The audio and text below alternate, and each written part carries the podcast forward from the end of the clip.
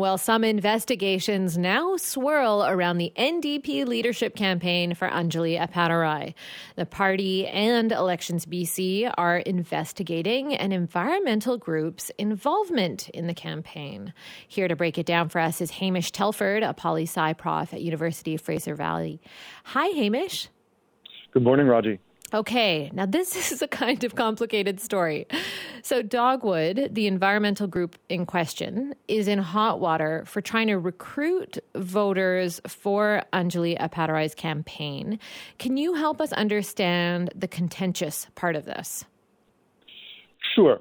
Well, campaigns are regulated by Elections BC and by parties, but in this case, Elections BC. And there's very strict financing rules about how much people and organizations can donate to to candidates.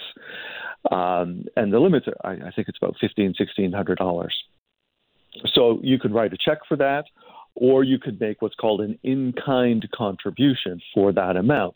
So the allegation here is that Dogwood is effectively working on Appadurai's uh, campaign uh, and that they are contributing more um, through these efforts than the, than the maximum allowable $1,500 or, or whatever the exact figure is.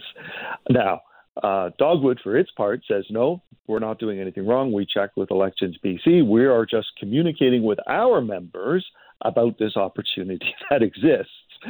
Uh, and we're not working on her campaign, nor are we endorsing endorsing her as a candidate. So, um, Elections BC has to sort out which of these allegations is correct. Okay, so Dogwood's accused of effectively donating to Appadurai's campaign by using its resources, uh, not necessarily by making a monetary donation, but to try to encourage people to sign up for the NDP memberships and then vote in the race. So they could be accused of violating rules around third party contributions. Is that correct? That's right. And this is the same sort of thing that got Patrick Brown in trouble with the yes. Conservative Party during his leadership campaign. He had a volunteer on his campaign, evidently, who was being paid by another uh, entity, and that was deemed to be a campaign contribution. Okay, so Dogwood admits that they sent emails to their own membership, but are they not allowed to communicate to their own membership?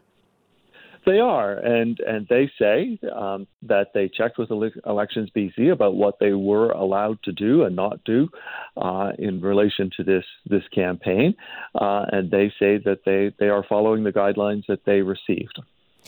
Yeah, I did come across that. Well, then, what aspect of their help would be the the bit that's contentious? Which aspect of that crossed the line? That that it's uh, that they are in effect working for her. Yeah. That they are that they're they're not just sort of communicating. Right? If they were just sort of communicating opportunities, they're you know they're two candidates in the race. True. Fair enough. they're not directing anyone to the other candidate. Um, their their their messaging to their own members is is very skewed here. Okay, so then what would have been allowed? Would they have been allowed to do? Like, where should they have stopped? I can't really say. Um, I, I can't. I'm not a lawyer here. I can't decide uh, for myself whether they've crossed the line or not. Um, and and I, I, I'm not sure that anyone can. We're just really going to have to wait for Elections BC's ruling on this one. Yeah, I did come across uh, Kai Nagata from Dogwood saying that they're they believe they're doing everything uh, totally within the rules. But in your view, do you think the candidates themselves? Uh, I know you can't speak for Anjali Appadurai, but do you think in general that the candidates are aware of political contribution rules?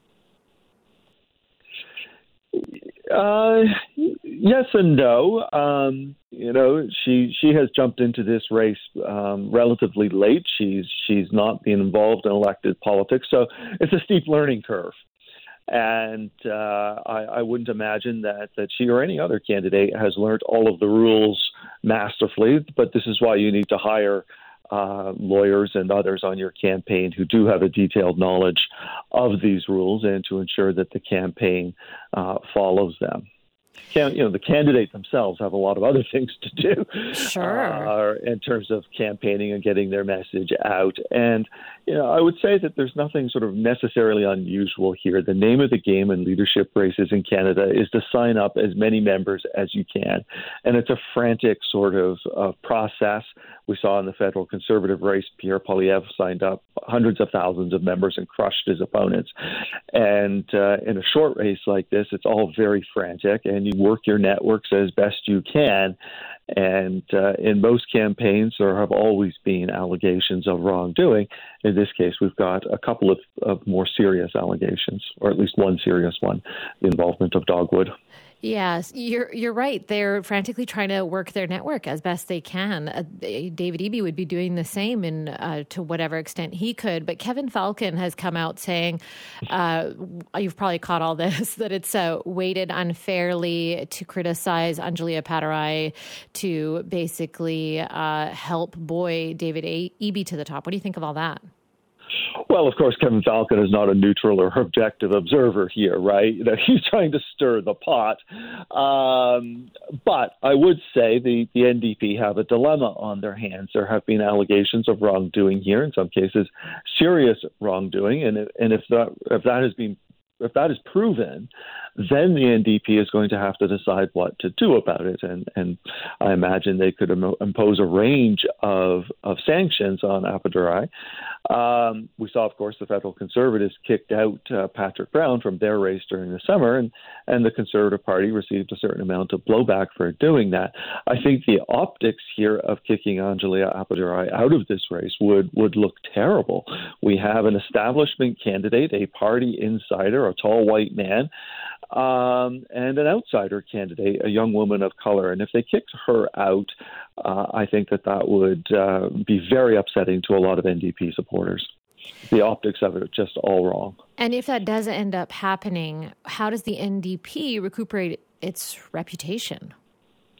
Well, it's it's going to be difficult to recuperate its its reputation, and and, and it also gets David Eby off to a terrible start. It tarnishes his victory um, if if the only uh, other candidate is is kicked out of the race, and he then sort of goes on to to be acclaimed. There will always be that question mark or asterisk um, beside his victory here, and and gets him off to a terrible start. Leadership races within parties are so hard for this reason that you just lay out because they seek to discredit uh, a member of the party, and then what happens if that part that member ends up winning uh, or losing? It just kind of ends up uh, looking bad for everyone. So, what would be the best tactic forward for the NDP in treating this so that regardless of the outcome, they look okay?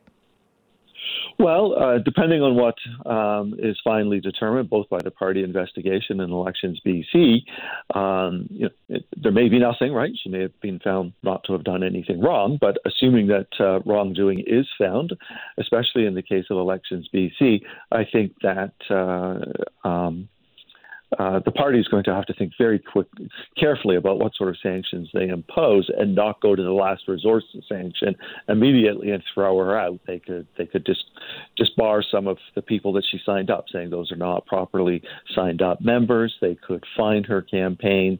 I think there are a range of options here that the party could consider. All right, Hamish. Well, we'll have to leave it there. Thank you so much for giving us some of your time today. You're most welcome.